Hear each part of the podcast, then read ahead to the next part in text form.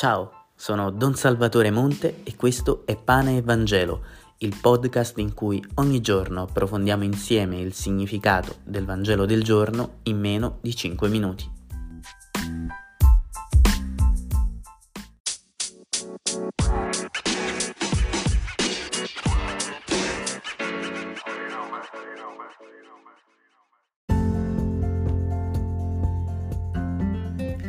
Buongiorno a tutti amici, oggi è la memoria di Santi Tito e Timoteo.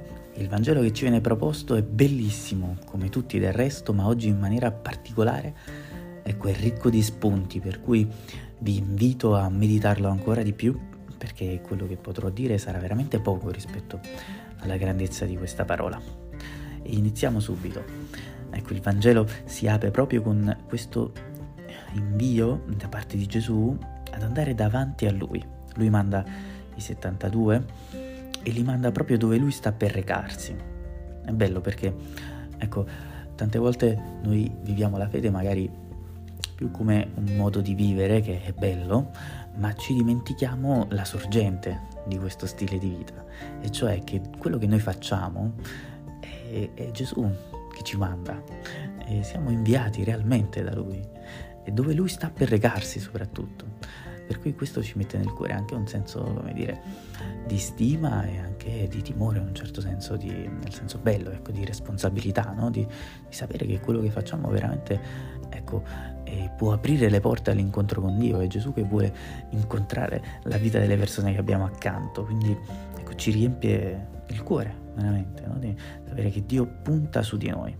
E Lui ci manda innanzitutto due a due, per cui con l'importanza della comunione, di non fare le cose da soli, ma anzi di sfruttare eh, l'opportunità ecco, di avere fratelli con cui condividere il nostro stile di vita, no? il nostro essere cristiani, sapendo che dove due o più sono uniti nel nome di Gesù, lì si fa presente Lui, è sempre Lui che opera.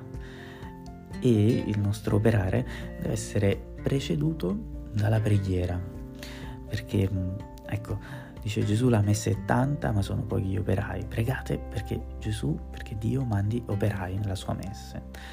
Perché non solo ci sono le opere, no? annunciare Gesù con la vita, con quello che facciamo, con l'amore concreto, ma poi questo va preparato con la preghiera, va preparato con il desiderio del cuore che viene affidato a Dio. Signore, manda operai nella tua messa.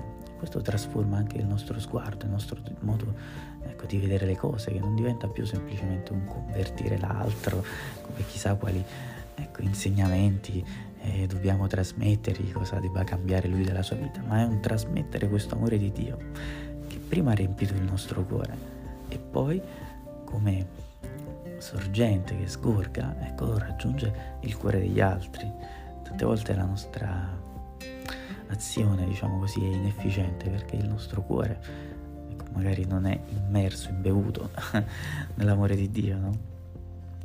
E poi, ecco, lui ci manda come agnelli in mezzo ai lupi. Diceva San Giovanni Crisostomo, no? Che se vogliamo vincere i lupi, se vogliamo vincere il male, dobbiamo diventare agnelli. Perché, ecco, la nostra forza è nella bontà, è nella semplicità, è nell'affidarci a Dio come degli agnelli, no? Essere buoni, puri.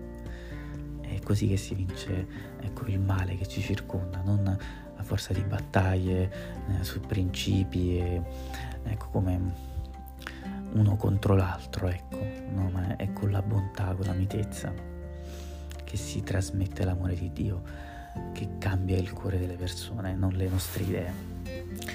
Poi ecco c'è questo invito ad annunziare la pace, c'è ecco, questo non portare niente con sé, quindi un richiamo alla povertà.